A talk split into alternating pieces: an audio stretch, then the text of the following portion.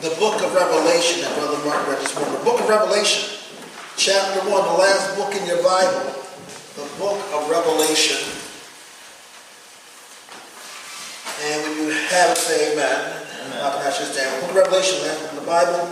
Begin chapter 1, begin at verse 4. John, to the seven churches which are in Asia, Greece, oh, Asia, grace be unto you, and peace from him which is and which was and which is to come, and from the seven spirits which are before his throne, and from Jesus Christ, who is the faithful witness and the first begotten of the dead, and the prince of the kings of the earth, unto him that loved us and washed us from our sins in his own blood. Verse 6 And have made us kings and priests unto God, and his Father to him be glory and dominion forever and ever. Amen. Let me for a thought this morning. What have you done for me lately? What have you done for me lately? Gratitude has a short memory. George Orwell uh, said that a man receiving charity always hates his benefactor. It's a fixed characteristic of human nature. I call it the pride factor. Amen. We'd much rather do things for ourselves um, so when we are the recipients of an unearned blessing, we tend to discount it quickly and conceal our appreciation. It's not that we don't appreciate the things that are done for us, we just don't like that feeling of obligation that comes with receiving something you don't deserve and didn't earn. The hardest math to master is the one that teaches us how to count our blessings. Amen. It's far easier to forget our blessings than it is to remember our obligations. As Christians, when the Lord brings us to a battle and gives us the victory, it's not long before some of us develop the unappreciative attitude of, what have you done for me lately? We forget that if Christ did not do another thing for us, he has already done enough. Amen? Consider what he's already done for you. First of all, Christ loved us. Look at verse 5. It says in verse 5, unto him that loved us. He didn't just love us, he loved us enough to give his life for us. The Bible says that there is no greater love than a man has than this. In fact, there is no human love that is comparable. I'm to read Revelation chapter 4, Mark, and go through John 3.16. When, if you can't from John 3.16, I'll read it to you. John 3.16 says, For God so loved the world that he gave his only begotten Son, that whosoever believeth in him should not perish but have everlasting life. Let's narrow down this focus on this. So for God so loved the world, that can't be correct because if God so loved the world, that would include the earth, the moon, the stars, and everything else, correct? So let's narrow it down. For God so loved creation. That doesn't work because God created everything. Let's narrow it down. For God so loved who he created in his image, and likeness, that he sent his only begotten Son, that whosoever believeth him, oh, now it fits, for God so loved who he created his image and likeness that whosoever believeth in him should not perish but have everlasting life. For God so loved. Love always causes an action. And sometimes love will cause you to do nothing. There's some folks that we call that learn a hard, the hard way, so we just do nothing and just sit by and watch. That's love. Love moves you to do nothing. But then there are times when love moves you to do everything and to sacrifice everything. And what Christ showed us love. The love of Christ. Watch how it flowed. The love of Christ flowed from the cross and continued to flow with you through all your mess. Yes. Even when you think about Christ, his love still flowed towards you, did it not? Yes. And into your salvation, where you called yourself blessed, and even blessed, you still bring some mess and the love still flows. Right or wrong? Yes. All I'm saying, we don't all act right, do we? All the time.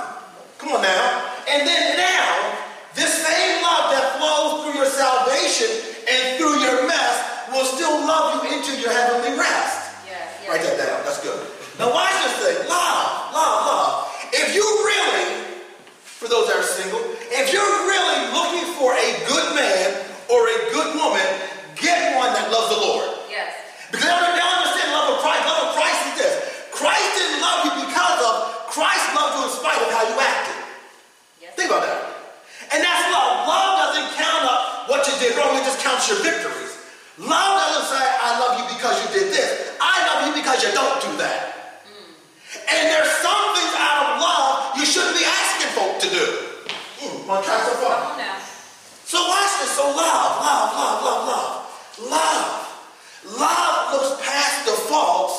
and just sees the needs in a person. So Christ did. He looked past our faults, right? And all he saw was our needs. Christ looked past all the bad that you had. He looked past what you were and only saw what you could become in him. That's love. Looking past another person's fault. Some of the greatest judges on earth are found in the church. Oh, we are so judgmental. Now understand me. Which I just said, for God so loved created his image and likeness. Now watch this. You may like the image looking back at you, but it's still an image that God created. So who are you to say that image does not fit your profile of what a child of God should look like and be? Right about so far. But yet we do, don't we? They don't talk like me. They don't walk. They don't dress like me. And there were times when you goody two shoes, you didn't fit somebody's profile of what a believer was supposed to be. Amen. And truth be told, catch you at the right right place, you still can act real ugly. Let's narrow it down in the church. Right about it. Come on now, let's keep this thing real. And so, love. Love seeks the better of the other person above yourself. That's what Christ showed us. Christ made himself nothing for the better of us. He left the glory of heaven so that we could gain entrance into it. Amen. And I find it so fascinating. He endured the pain of the cross, the whipping on his back, the, thorn, the crown of thorns pressed upon his head. And we find it hard to sacrifice a Sunday morning and to press our way into church. Think about that. He endured the whipping for you. He didn't do anything wrong. He became sin for he became sin for us. He took him, he took your punishment upon himself so that you wouldn't have to. And the first thing we say, Sunday morning is my day to sleep in. Christ didn't get a chance to sleep in. And you read in the book, the Bible tells you that when he was praying in the Garden of Gethsemane, the pressure was so heavy upon him that the capillaries of his getting to burst and his sweat was as blood. That's pressure. That's the weight of the world upon your shoulders. You don't know what pressure is. You don't know living under pressure is like. To the point that said, your father, if it's possible, let this cup pass from me. Why? Because he knew it was a full, he had to drink the full bitter portion of God's wrath. And we say because it's Sunday, it's my day of rest. It's Sunday, it's bad outside, I'm not going anywhere. Now watch this. You can practice saying in bed Baptist if you want. Like that now, saying in bed Baptist. You can practice saying in bed Baptist if you want. But watch this. You're not guaranteed nowhere in that Bible is there a deathbed confession. So he loved you. He loved you and he still loves you. And it's a selfish relationship because why? Because the more he loves you, the less you're willing to do and live for him. Amen. That's selfish. And he still, even in spite of how you act, he still says, you know what, I'm going to give him another way out of no way just to show him I'm real. And the more you keep showing that you that he's real, the more you keep denying the fact that he's real. Let's watch this. Am I on track so far? So, so, so, Christ's love is not only selfless, it's unshakable. He loves you. There's nothing you can do about it. You can't chase him away. You can't scare him off or cause him to give up on you. Amen. He's like Energizer Bunny. He just keeps loving and loving and loving and then loving you some more. He's already loved you enough to last a lifetime, but he just can't stop loving you. His love is powerful, persuasive, pervading, and penetrating. There is no circumstance that can restrict his love. There was no adversity that can hinder his love. There was no obstruction that can block his love. There's no situation that can constrain his love. And there's no power that can control his love. His love supplies your heart with joy, your mind with peace, your hands with with strength, your eyes with compassion, your life with meaning, and your soul with salvation. That's what he's done for you lately. Secondly, Christ cleansed you up. He cleaned you up. Our text says in verse 5 that he washed us from our sins in his own blood. That Revelation. He says that he washed us from our sins in his own blood. It was a blood bath, the only good blood bath in history. It washed the sin right out of us. Let's go to 2 Corinthians chapter 5, verse 17. If not, I'll read it to you. 2 Corinthians chapter 5, yeah, verse 17. Watch this. 2 Corinthians chapter 5, verse 17. Watch this. You have to really watch the language here to understand this. I'm going to show you something. Now watch how this works. It says, Therefore, if any man be in Christ, he is a new creature. There's a problem with that, though. I, if I was in Christ, I would have the ability to save, correct? Watch this now. Watch the language. Let's change little bit. Let's say it like this.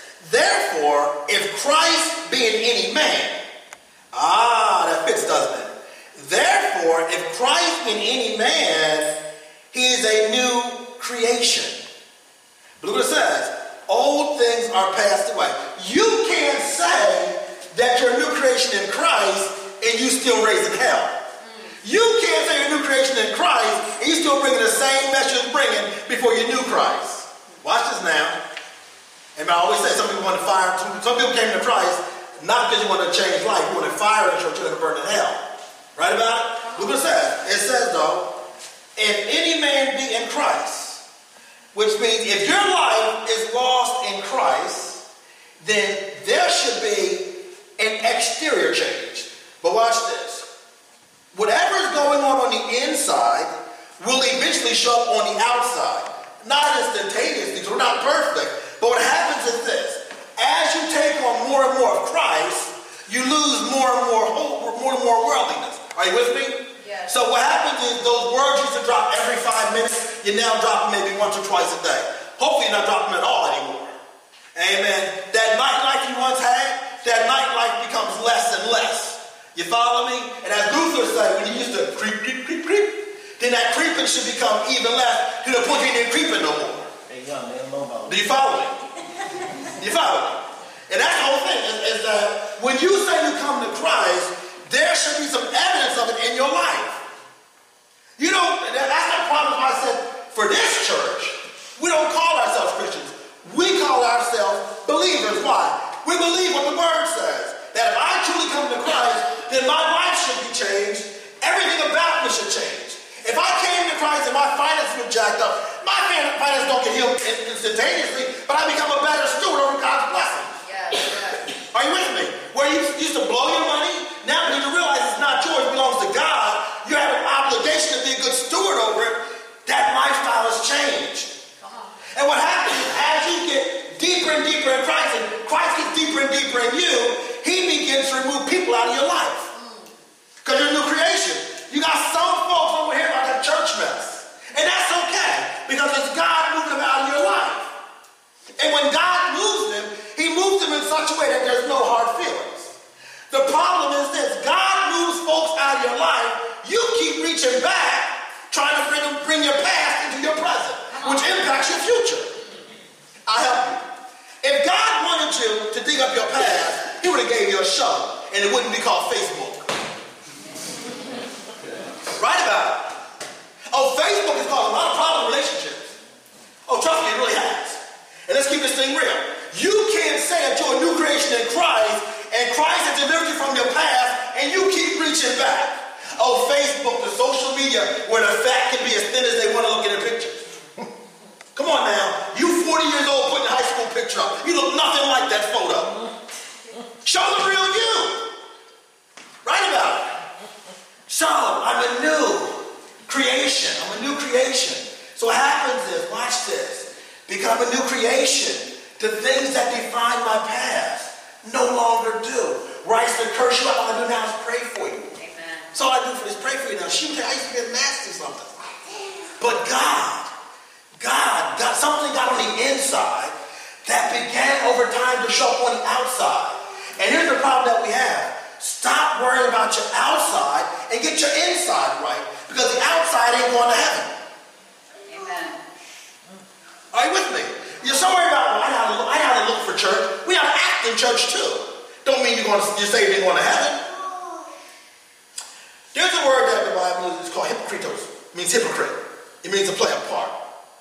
Which means you have the person in church that knows how, when they're around church folk, how to talk and act churchy. Mm-hmm. But they also know when they're around their worldly friends how to act worldly too?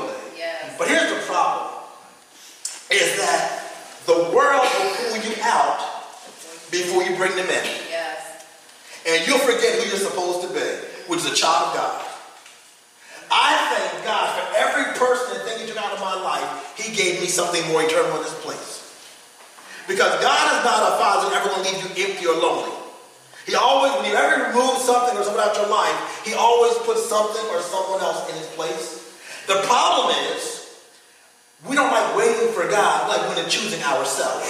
But let me help you. Whatever you choose, you will always choose wrong. You just will. And don't please, don't put God in this position where you know you have somebody who's not godly, ain't thinking about God. You trying to do the right thing going to church. And you say, God, make him her godly. You know when you got when they weren't godly. How can you ask God and obligate God to fix what did not ordain? Because he said in his word, do you be not unequally yoked? What it says, correct? I can do this all day. Watch this. So let's continue on. So, watch this. Watch this. Watch this. Watch this. Watch this. So he washed the sin right out of us. We were bitter, blemished, bloody, and beside ourselves. Our human goodness had been corrupted. Our human thought had been contaminated. Our human desires had been infected. Our human hopes had been ruined by the invasion of sin.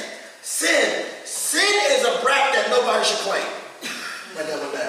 Sin is a brat that nobody should claim, and sin is a baby that nobody should want to hold. Watch this thing. So sin promised pleasure, but only produce pain. Sin promised honor, but only produced heartache. Sin promised acceptance, but only produced agony. Sin promised plenty, but only produced poverty. Sin promised delight, but only produced disappointment. Sin promised happiness, but only produced horror. Amen. Then along came Jesus. Behold, the Lamb of God was taken away the sins of the world. His blood cleansed our polluted spirits and pardoned our guilty souls. He overthrew the author of sin. He broke down the power of sin. He bridged the gulf of sin, removed the hindrance of sin, and most of all, he showed him responsible for your sins. Amen. My God, that's what he's done for you lately. And finally, Christ made you an heir to the kingdom. Look at verse 6. That he hath made us kings and priests unto God. He gave you love, he gave you life, and he also gave you position. Look it says. He hath made us kings and priests unto God. You were scraping the bottom of life's barrel, and Christ elevates you to the top. Think about that. Think about that. You were scraping at some point the bottom of life's barrel, and Christ elevated you to the top. Amen. You were a stepchild in Satan's lair, and Christ made you heir to the throne of God. And one day you will stand in that priestly possession of promise, enjoying eternal life with Christ. Watch this. We're going to go to 1 Corinthians chapter 15, verse 50. 1 Corinthians 15, 50. Watch this. You are here positionally. But if you're a child of God, your position in heaven is already reserved. So every time you go to God in prayer, you are taking possession of your heavenly position. Why? Because you have to go to God in the spirit, not in your flesh. Which means if you accepted Christ here, your place in heaven is already marked. I'll show you the moment. It's already marked and reserved. So every time you're going down in prayer, you're taking possession of your heavenly position. Let's go. 1 Corinthians. Was it 1550? Okay. 1 Corinthians. What verse? What chapter? 15. Chapter 15, okay. 1 Corinthians chapter 15. Look at this, I'll show you. Now, this I say, brethren, that flesh and blood cannot inherit the kingdom of God. Right? flesh and blood cannot inherit the kingdom of God. But let's deal with something, friends. Let me, let me just stop one second. Kings and priests. We talked about good men and good women. If you understand that Christ is Lord of Lords and King of Kings, that means if you accept him as your, Savior, that you accepted his shed blood, there is a DNA change that takes place within you. that you now become royalty. You understand that? Right? Here's the problem though. It's hard to, to walk as a king and you still act like a court jester. Are you with me? We got too many folks not realizing their royal position and they rather clean the courtyard than hang around heaven's throne. Here's the problem though. If you don't realize that you're a king, you'll never treat your significant other as a queen. Are you with me? Amen. See, I know I'm royalty. Knows he's royalty. You don't walk around the crown and you have royalty. It's all how you conduct yourself. And the funny thing is, the way you conduct yourself is how people receive you wherever you go. Think about that. The way you conduct, they can tell whether or not you're a kingdom kid or a kid who dwells in Satan's basement. Seriously. And you gotta be, in order to be a kingdom kid, you have to be kingdom minded. Yes. Watch this. That is, I say, brother, that flesh and blood cannot inherit the kingdom of God, neither does corruption inherit incorruption. Verse 51 Behold, I show you a mystery. Here's a mystery. I'm going to reveal this to you. Here's the mystery. I'll show you a mystery. We shall not all sleep, but we all shall be changed. Oh, we're all not going. We're all not going to die. No, no, we're all not going to die, but we all will be changed. But watch this. It says? It says, "But we shall all be changed in a moment, in the twinkling of an eye, at the last trump. For the trump trumpet shall sound, and the dead shall be raised incorruptible, and we shall be changed. Who's the we? The ones who remain. America kept the, reunion in the sky. It's about the reunion in the sky. That at the last trump, the sky is going to crack open, and we shall be gathered to meet Christ there. Now, here's the thing: you have you have three type of church in the folk. Three types. We have the ones that will be caught up to meet him in the sky. We'll see him when we gather to meet him in the sky. Then you have the other church folk that will be sitting there watching wonders happen. Then the last one wondering what happened. Don't be the one who's sitting wondering what happened. You have to know that you're like the last trump when the sky opens, that you know without a doubt you'll be gathered in the sky and be Christ. Just keep with the verse. Says. It says, watch this. It says, we shall all, we shall all sleep, verse 51. We shall all sleep, but we shall all be changed in a moment, in the twinkling of an eye. At the last trump, for the trumpet shall sound, and the dead shall be raised incorruptible, and we shall be changed. For this corruptible must put on incorruption, and this mortal must put on immortality. So when this corruptible shall put on incorruption, and this mortal should have put on immortality, which means I'm going to lose this flesh and take on an ever, ever living spirit. Watch this. What it says. Then shall be brought to pass the saying that is written, Death is swallowed up in victory. So as a believer, for me to close my eyes here, be my eyes open in glory. Do you follow me? Now, for those who die not knowing Christ, hell has not been established. I, I, don't, I don't like when people say that you die and go to hell. You don't. Hell is not established for the great throne of judgment. For those who die not knowing Christ and not receiving Christ, they go to a place called Sheol, which is the holding place, where they are consciously aware of the fact that they're waiting for Judgment Day to go to hell. Okay, the great white throne of judgment. It's called Sheol. You can look it up, all right? So, watch this. So, what happens is, and I said before, the hell is not waiting for Judgment Day.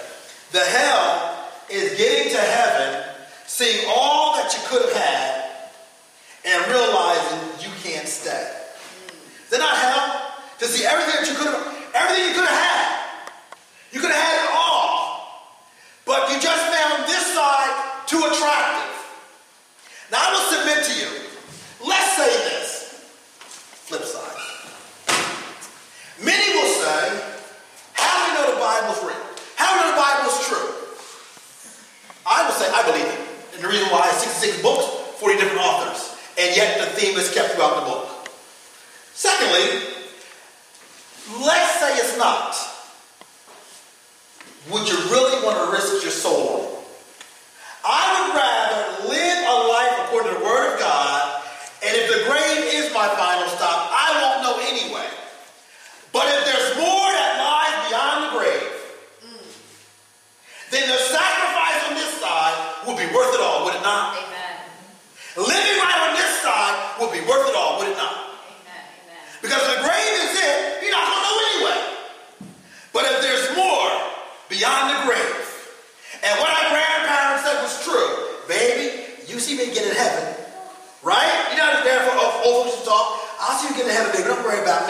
prophecy would have it, and if they're right, that there is more that lies ahead, wouldn't it be worth you investing now and living right? Yes. Tomorrow is not promised to you. Don't think that you have time to get yourself together. You can't get you together. Amen. Watch this. So, it says, Death is swallowed in victory. Verse 55. O death, where is thy sting? O grave, where is thy victory? The sting of death is sin, and the strength of sin is the law. But thanks be to God. But thanks be to God, which gives us the victory through our Lord Jesus Christ. Watch this. It doesn't say, thanks be to God that we're waiting for the victory. It doesn't say, thanks be to God that victory is coming. It's saying, even before this happens, you already got the victory as a believer. And the victory is not at the gathering in the sky. The victory is every day of your life that you're walking with the Lord. What's the victory? I help with the victory. I can do all things through Christ who strengthens me. That's a victory. Greater is he who's in me than he who's in the world. That's a victory. No weapon formed against me shall prosper. I'll help you. Generic won't work, and you can custom make one if you want. One, that won't prevail either. So no weapon formed against me shall prosper. Is that not a victory? Amen. That's the victory that the Bible is talking about. The gathering in the sky is just a cherry on top. You are a victorious believer already. Amen. You're not waiting for victory. You laid down last night in victory. You woke up this morning in victory. Why? Because if God called you home last night, you'd be shouting in glory right now, would you not? Amen. You already got the win. You're not on the winning team, you're on the one team. Why? Because the moment that Christ got up, you became a winner. Amen. What a mighty God we serve. Look at this. He says, But God, which give us the victory through. We talked back, talked a little bit about being in Christ and Christ being in you. This is how you get the victory. It's through Christ. Nothing that you can do. I don't care how clean and how good you think you are. I don't care how good how clean you think you are. Christ is the door. He's the door. And the Bible says, here's the thing, here's the thing. The Bible says there's only one name under heaven given among men whereby you must be saved. The name is Jesus Christ. And the thing about the door, you can't go around it, you can't go over it, you can't go under it. You got to go through the door. Yes. You got to go through the door. And I'll help you. You may say, well, I pray to God every night. I'll help you. That's like writing, that's like writing a letter and not attaching a postage stamp to it. Jesus Christ is your stamp that gets your letter to its destination. Do you follow me? Which is why we say, in Jesus' name, amen. And it is so. Do you follow me? I know some people like say, well, I don't believe in that Jesus stuff. I, I, I do believe in God. Well, you can't break him up because his Father, Son, and the Holy Ghost. Yes. And before he became flesh, he was the Word in Genesis. Yes, he was. And the Word became flesh and dwelt among us as the only begotten of the Father. So you can't split them up. First John says there were three which bear witness in heaven, and these three agree as one because these three are one. The Father, Son, and the Holy Spirit. So you can't have one without the others. Are you with me? Come on. Ah, I can do this all day. Try so far here. Because they, they're quiet this morning. That's okay. That's okay. So yeah, gratitude. But I know the quiet is I'm hitting home this morning. Gratitude has a short memory. George Orwell's right. We should rather, we rather do things for ourselves. That's our carnal human nature. We don't want to be obliged to anyone else. But there are some things you can't do for yourself. You can't cleanse yourself from your own sin because filth can't clean up filth. And the more you try, the dirtier you get. Are you with so far? And you can't stand the presence of God without first being cleaned up. If God could not look upon his own son, who became sin for us, who knew no sin, why do you think that God would look upon you in your mess? What would be the point in getting right? If I'm getting blessed trying to live right, and you're getting blessed raising hell, what would be the point in living right? So you find yourself stuck, ostracized, damned, and doomed unless you come through the door of Jesus Christ, who loved us and cleansed us and made us fit to stand before the throne of God's grace. Maybe it's time you communicated with Christ that you're alive and well and show him some gratitude for what he's done for you lately. Amen. Instead of being Jimmy Sam the gimme man, why don't you just tell God, thank you for what you've done already? Amen. If you do nothing else for me, the fact that you saved my soul, the fact that you allowed me to come to heaven one day, I don't else. Amen. So maybe it's time that Christ learned to appreciate what he's done for you. That he took you from the gutter and lifted you to glory. That he took you from hell and reserved your place in heaven. That he took you from despair and filled your heart with delight. That he took you from the shadows and placed you in the sunshine, the S-O-N shine. My God. That he took you from prison and placed you in paradise. What has he done for you lately? More than you can ever confess. But confession is just the beginning of the expression of your gratitude. Confess Christ as your Savior, and your heavy burdens will become bearable. Confess Christ as your Savior, and your high mountains will become climbable. Confess Christ as your Savior, and your lonely nights will become livable. Confess Christ as your Savior, and your daily pressures will become manageable. What has Christ done for you lately? He has given you a foundation that will never shake. He has given you a fountain that will never run dry. He has given you a bridge that will never collapse. He has given you an anchor that will never fail. He has given you a hope that will never fade. He has given you a light that will never grow dim. What has Christ done for you lately? Maybe it's time to come out of your spiritual amnesia and forget all benefits. My God, the words that they loved you so much that he paid the price for your sins. And he is right now sitting at the right hand of the Father, petitioning God's grace and mercy for your life.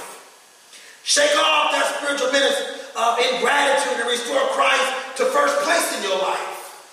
Christ who was oppressed and afflicted for you. Christ who was wounded and bruised for you. Christ who was despised and rejected for you. Christ who was crucified and crushed for you. He became your offering for sin. That's what he's done for you lately. Please stand with me.